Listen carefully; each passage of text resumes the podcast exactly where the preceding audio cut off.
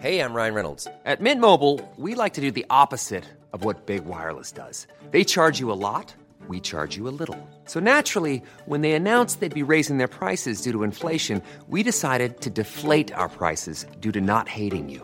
That's right. We're cutting the price of Mint Unlimited from $30 a month to just $15 a month. Give it a try at mintmobile.com slash switch. $45 upfront for three months plus taxes and fees. Promo rate for new customers for limited time. Unlimited more than 40 gigabytes per month. Slows. Full terms at mintmobile.com.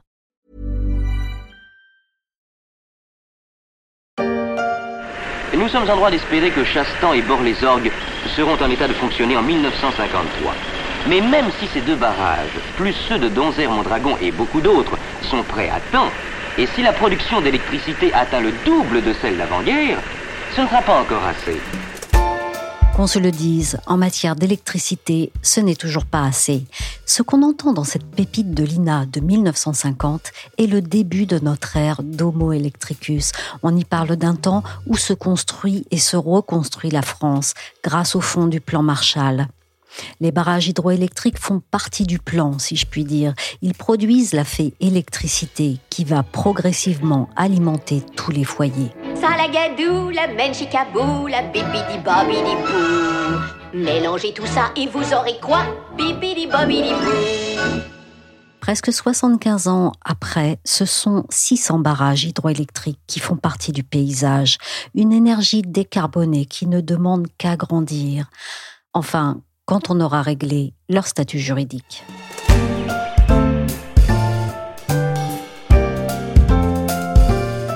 Je suis Michel Varnet, vous écoutez La Story, le podcast d'actualité des échos.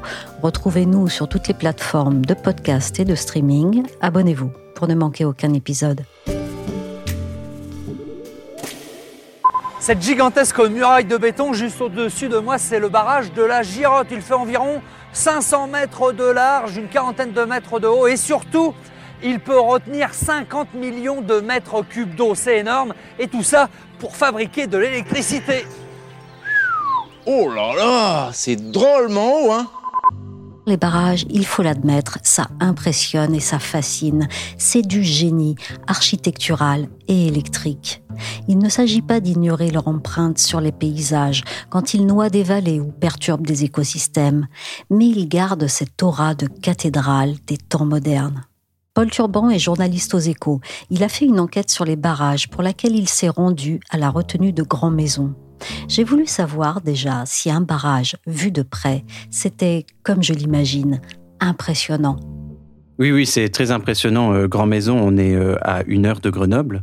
On monte dans la montagne et on arrive devant une grande pile de roches. Quand on imagine un, barrage, souvent on imagine un grand mur en béton. Là, c'est pas le cas. C'est vraiment un, empilement de roches. Il faut savoir que Grand Maison, c'est le plus grand barrage d'Europe. Donc, c'est vraiment très impressionnant. Hein. Ce fameux mur de roches, il est haut comme deux fois la Tour Eiffel. Et on a une étendue d'eau de 132 millions de mètres cubes. C'est à peu près 40 euh, millions de plus que le lac Léman. Donc c'est une fois et demie le, lac Léman. Toute la machinerie est dans les montagnes. Donc en fait, moi j'ai eu la chance, qui est bien sûr impossible pour le public euh, en dehors de quelques occasions rares, de rentrer euh, dans ces grands tunnels qui ont été creusés par l'homme dans la montagne. Et donc là, on voit toute la machinerie, on voit une immense vanne notamment qui fait, je ne sais pas, 20 mètres, 30 mètres de haut. Et c'est cette vanne qui s'ouvre et qui se ferme pour permettre à l'eau de passer et d'actionner le barrage. C'est là que se produit l'électricité.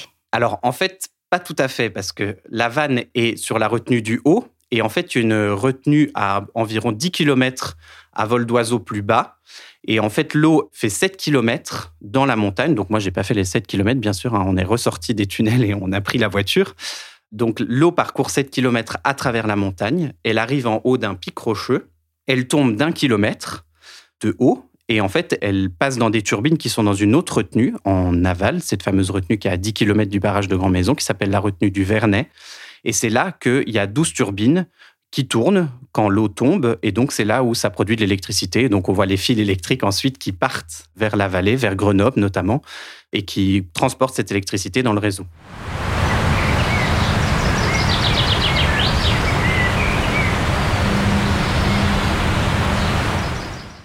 La spécificité du fonctionnement de cette retenue de Grand Maison en fait, Grand Maison, c'est une station de transfert d'énergie par pompage. Donc, ce n'est pas un barrage normal.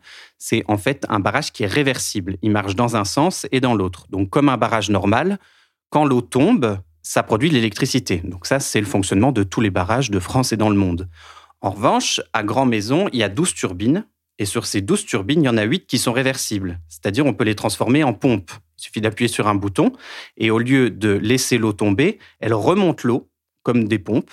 Et ça permet en fait de transformer l'électricité qu'il y a en trop sur le réseau. Par exemple, quand, euh, je sais pas, il y a beaucoup de vent et que les éoliennes tournent et qu'on n'a pas besoin de toute cette électricité produite par les éoliennes, on peut mettre en route ces turbines en mode pompage, l'eau remonte, et en fait, ça permet de stocker l'électricité, puisque quand on a besoin de ce surplus d'électricité, on fait retomber l'eau dans l'autre sens et on reproduit l'électricité qu'on a consommée en pompant l'eau. Oui, sa force, c'est d'avoir cette possibilité de stocker finalement. Tout à fait, parce qu'aujourd'hui, on a un grand problème avec les énergies renouvelables, c'est que les énergies renouvelables, elles fonctionnent pas forcément quand on en a envie. Le solaire, c'est vraiment flagrant parce que le solaire fonctionne comme son nom l'indique quand il y a du soleil, sauf que quand il y a du soleil, on n'allume pas la lumière. Donc, on n'a pas besoin de l'électricité produite par ce solaire. En tout cas, on n'a pas besoin de plus d'électricité quand les panneaux photovoltaïques fonctionnent.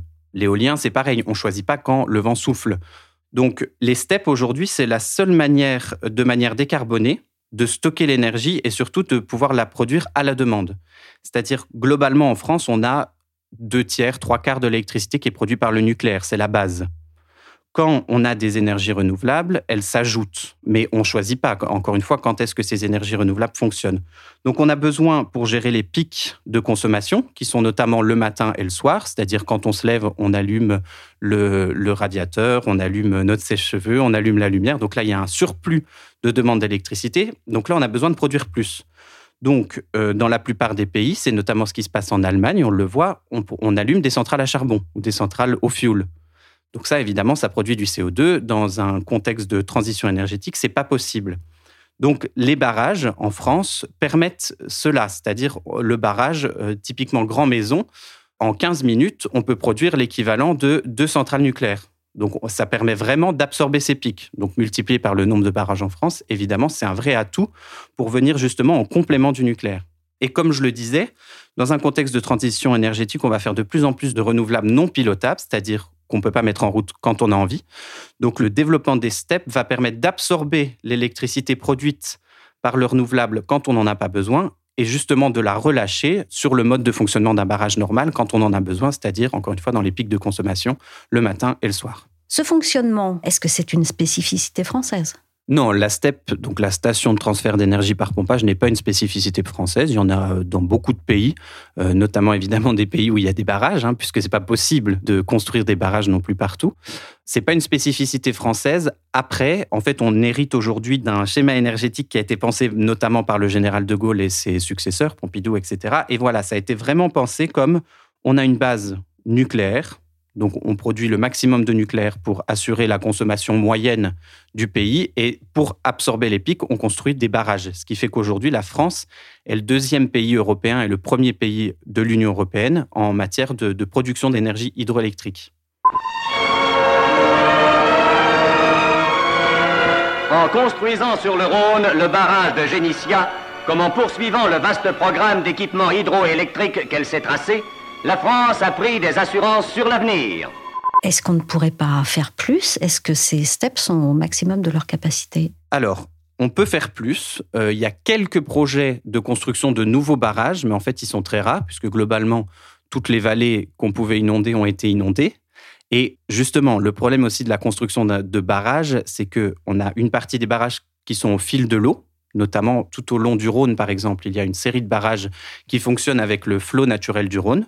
Et il y a un projet de la CNR, la Compagnie nationale du Rhône, qui appartient en partie à Engie, de construire un nouveau barrage. Mais là, on est déjà au maximum des capacités hors ce nouveau barrage qui est en, consultation et qui fait pas mal polémique, parce qu'en fait, ça pose quand même des problèmes sur l'écosystème, puisque, encore une fois, on retient l'eau, on la ralentit. Donc voilà, ça pose des questions. Et l'autre modèle de barrage, c'est ces fameuses retenues, donc comme Grand Maison, où là, on inonde des vallées complètes. Donc évidemment, aujourd'hui, déjà à l'époque, ça a fait polémique et c'était difficile, mais aujourd'hui, ça paraît quasiment inconcevable qu'on euh, inonde des villages euh, comme on l'a fait euh, à une époque. Donc, donc sur la partie nouvelles infrastructures, il y a peu de marge de manœuvre finalement. En revanche, il est tout à fait possible d'améliorer l'existant. C'est-à-dire, on peut rehausser un barrage, par exemple. Si on rehausse un barrage, on retient plus d'eau. Si on retient plus d'eau, on a plus de potentiel de production d'électricité. On peut également améliorer les, turbines, tout simplement. À Grand Maison, euh, ils sont en train de remplacer une partie des turbines. Et en fait, le remplacement d'une turbine permet d'augmenter la puissance de 10%. Donc, on peut produire 10% supplémentaires d'électricité rien qu'en changeant la turbine. Après, voilà, il y a, d'autres projets qui, encore une fois, qui sont des projets d'amélioration. Et donc EDF, par exemple, qui gère 80% du parc hydroélectrique français, hein, il gère quasiment tous les barrages de France, estime qu'elle peut augmenter de 15 à 20 la puissance installée de son parc d'ici 2050 euh, environ. Donc c'est énorme, sachant qu'encore une fois que l'énergie hydroélectrique est la première énergie renouvelable produite en France, c'est la deuxième énergie électrique produite en France. Augmenter de 15 à 20 c'est quand même un gain énorme.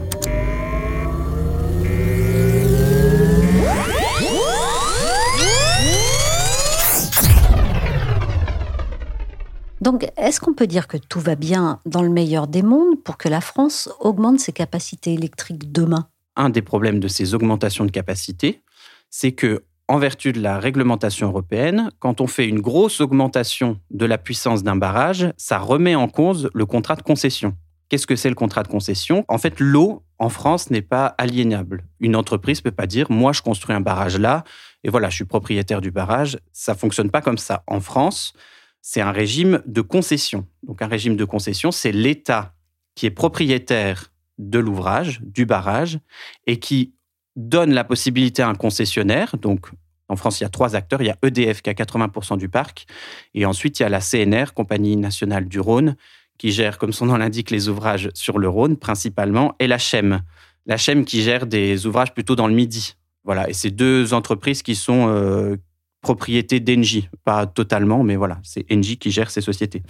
Donc ces concessionnaires, eux, ont juste le, droit d'exploiter ces barrages, c'est-à-dire l'État leur met à disposition, entre guillemets, évidemment contre versement d'une rémunération, et c'est eux qui gèrent au quotidien le fait de lâcher l'eau, le fait de la remonter quand c'est des stations de transfert d'énergie par pompage, des STEP, et c'est eux qui, à la demande de RTE, qui est le gestionnaire du réseau d'électricité, mettent en route les barrages, les font fonctionner au quotidien, les entretiennent. Donc, en fait, ce modèle, il a été décidé dès le début de la construction des barrages, hein, à partir des années 1920, et c'était des concessions de 80 ans. Donc, on est arrivé au début des années 2000 et on a dit, mince, qu'est-ce qu'on va faire des barrages dont les concessions arrivent à échéance? On n'a pas tranché. En fait, on a dit, bah, on va laisser aux concessionnaires le soin de gérer ces barrages dans une espèce de statu quo euh, un peu flou, jusqu'à ce qu'on trouve une solution. Sauf que, entre-temps, la Commission européenne a dit le problème, c'est que votre solution temporaire n'est pas compatible avec la réglementation européenne. Il faut se rappeler que la réglementation européenne, c'est aussi les pays qui la décident. Et la France a accepté que quand il y a une concession, une fois que la concession arrive à échéance, on a deux solutions. Soit on la remet en concurrence, c'est-à-dire l'État dit, bah voilà, vous avez tel barrage, on cherche un concessionnaire, toutes les entreprises peuvent postuler. Ça, ça pose un problème aujourd'hui en France un problème de souveraineté. On n'a pas envie que euh, de nouveaux acteurs, notamment étrangers, arrivent sur le marché. C'est un choix politique. Hein. On pourrait très bien imaginer que des entreprises étrangères euh, viennent exploiter nos barrages. La France dit non, on n'a pas envie de ça. Pour des questions de souveraineté, pour des questions aussi techniques, parce que typiquement sur le Rhône, quand on a une série de 10 ou 15 barrages sur un fleuve, c'est compliqué de se dire un opérateur va gérer le premier barrage, le deuxième va gérer le deuxième, le troisième va gérer le troisième. Enfin, ça pose quand même beaucoup de questions technique. Il y a des barrages qui sont plus ou moins rentables. Donc l'avantage quand EDF euh, gère tous les barrages, par exemple, ou la majorité des barrages, c'est qu'elle compense ses pertes sur les barrages les moins rentables grâce aux gains qu'elle fait sur les barrages les plus rentables. Donc enfin voilà, ça pose énormément de questions. Et ça pose une dernière question qui est la question euh, qu'on a vue avec les autoroutes c'est que donner la possibilité à des concessionnaires d'exploiter des barrages ou d'exploiter des ouvrages, des infrastructures publiques, euh, ça a un coût, évidemment. Les entreprises, faut qu'elles se rémunèrent pour le service qu'elles rendent. Donc, euh, on est moins euh, souverain sur la décision du prix. Il faut savoir qu'aujourd'hui, EDF est détenu à 100% par l'État. Donc, évidemment, les questions ne sont pas tout à fait les mêmes, puisque l'État est à la fois celui qui donne la possibilité d'exploiter les barrages et celui qui gère l'entreprise qui gère les barrages. Donc, elle a tous les pouvoirs, ou presque. Donc ça, c'est le régime des concessions. Si on veut rester en concession, à la fin, quand une concession arrive à échéance, on doit remettre en concurrence et on repart pour 60 ans, 80 ans, un siècle de concession. Est-ce que c'est problématique que des sociétés privées prennent le contrôle de ces barrages, Eh bien, il y a un risque, hein, selon euh, les opposants à la privatisation, c'est que ces multinationales oublient toute notion euh, de service public et fassent grimper les prix. Alors, les acteurs intéressés seraient par exemple le suédois Vattenfall, euh, l'espagnol Hydrola ou encore Mhm. Total. On pense toujours hein, que plus de concurrence entraîne une baisse des prix. Eh bien non, euh, dit le médiateur de l'énergie. On l'entend là sur Europe 1, la mise en concurrence qui pourrait voir arriver des acteurs privés pose également la question de l'accès et des tarifs concernant l'eau. Est-ce que l'État français a une autre solution? L'autre solution, si on ne veut pas passer par cette remise en, en concurrence, c'est que l'État reprenne la main, en fait, tout simplement. Puisqu'elle est propriétaire des barrages, elle peut très bien exploiter elle-même ou, ou quasiment elle-même les barrages. Dans ce cas, il faut créer une quasi-régie publique, c'est-à-dire que l'État va donner le pouvoir à une entreprise d'exploiter ces barrages, mais en ayant vraiment un contrôle très proche, quasiment public. Ce qui fait qu'il n'y a pas de question de concurrence puisque c'est l'État qui gère. Donc l'État euh, pourrait s'arroger le monopole de la gestion des barrages.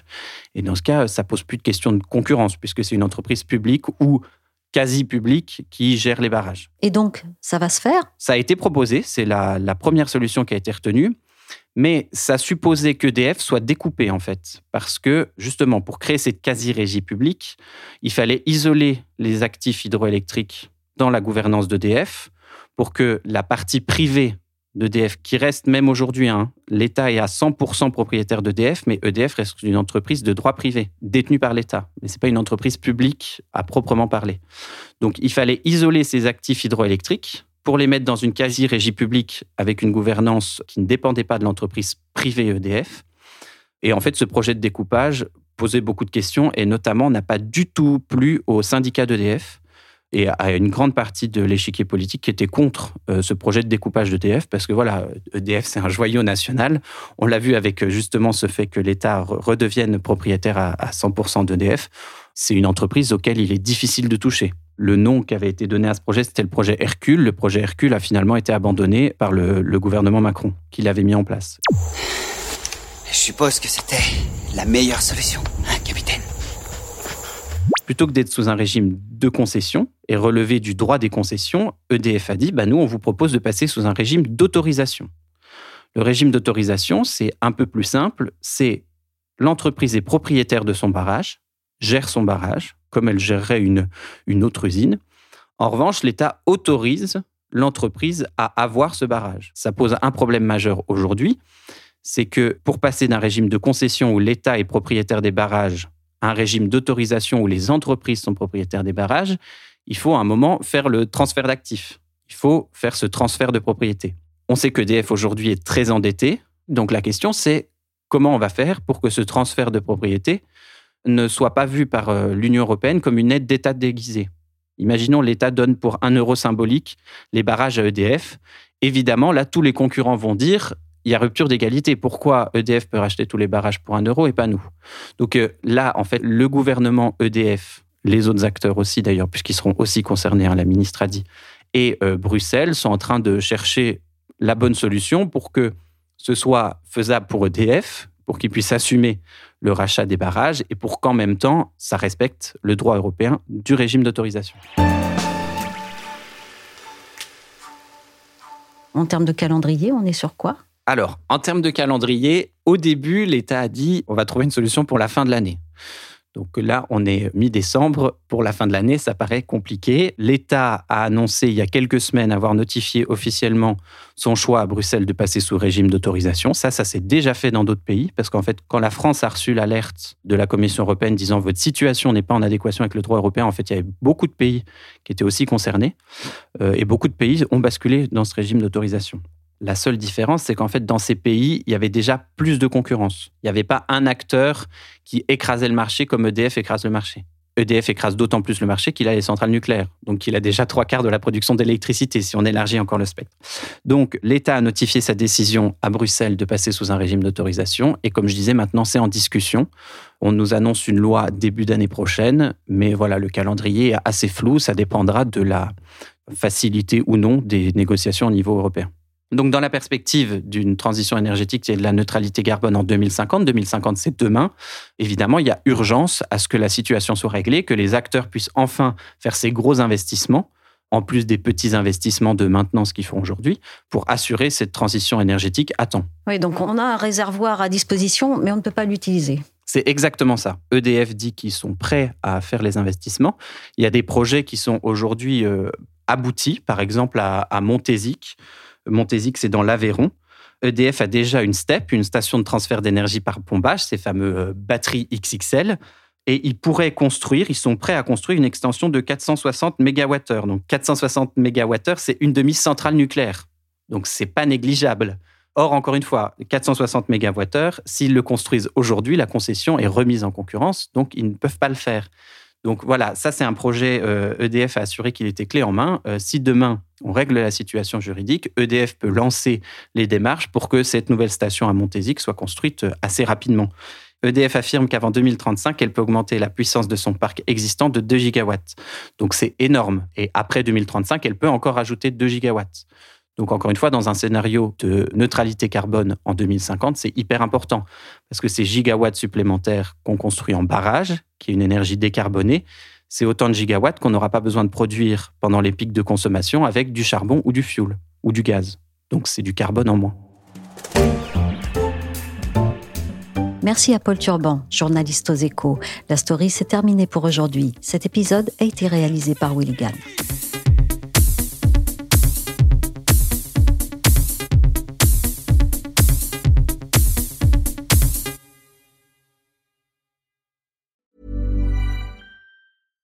Small details are big surfaces. Tight corners are odd shapes. Flat, rounded, textured, or tall. Whatever your next project, there's a spray paint pattern that's just right. Because Rust new Custom Spray 5 and 1 gives you control with five different spray patterns. So you can tackle nooks, crannies, edges, and curves without worrying about drips, runs, uneven coverage, or anything else. Custom Spray 5 and 1.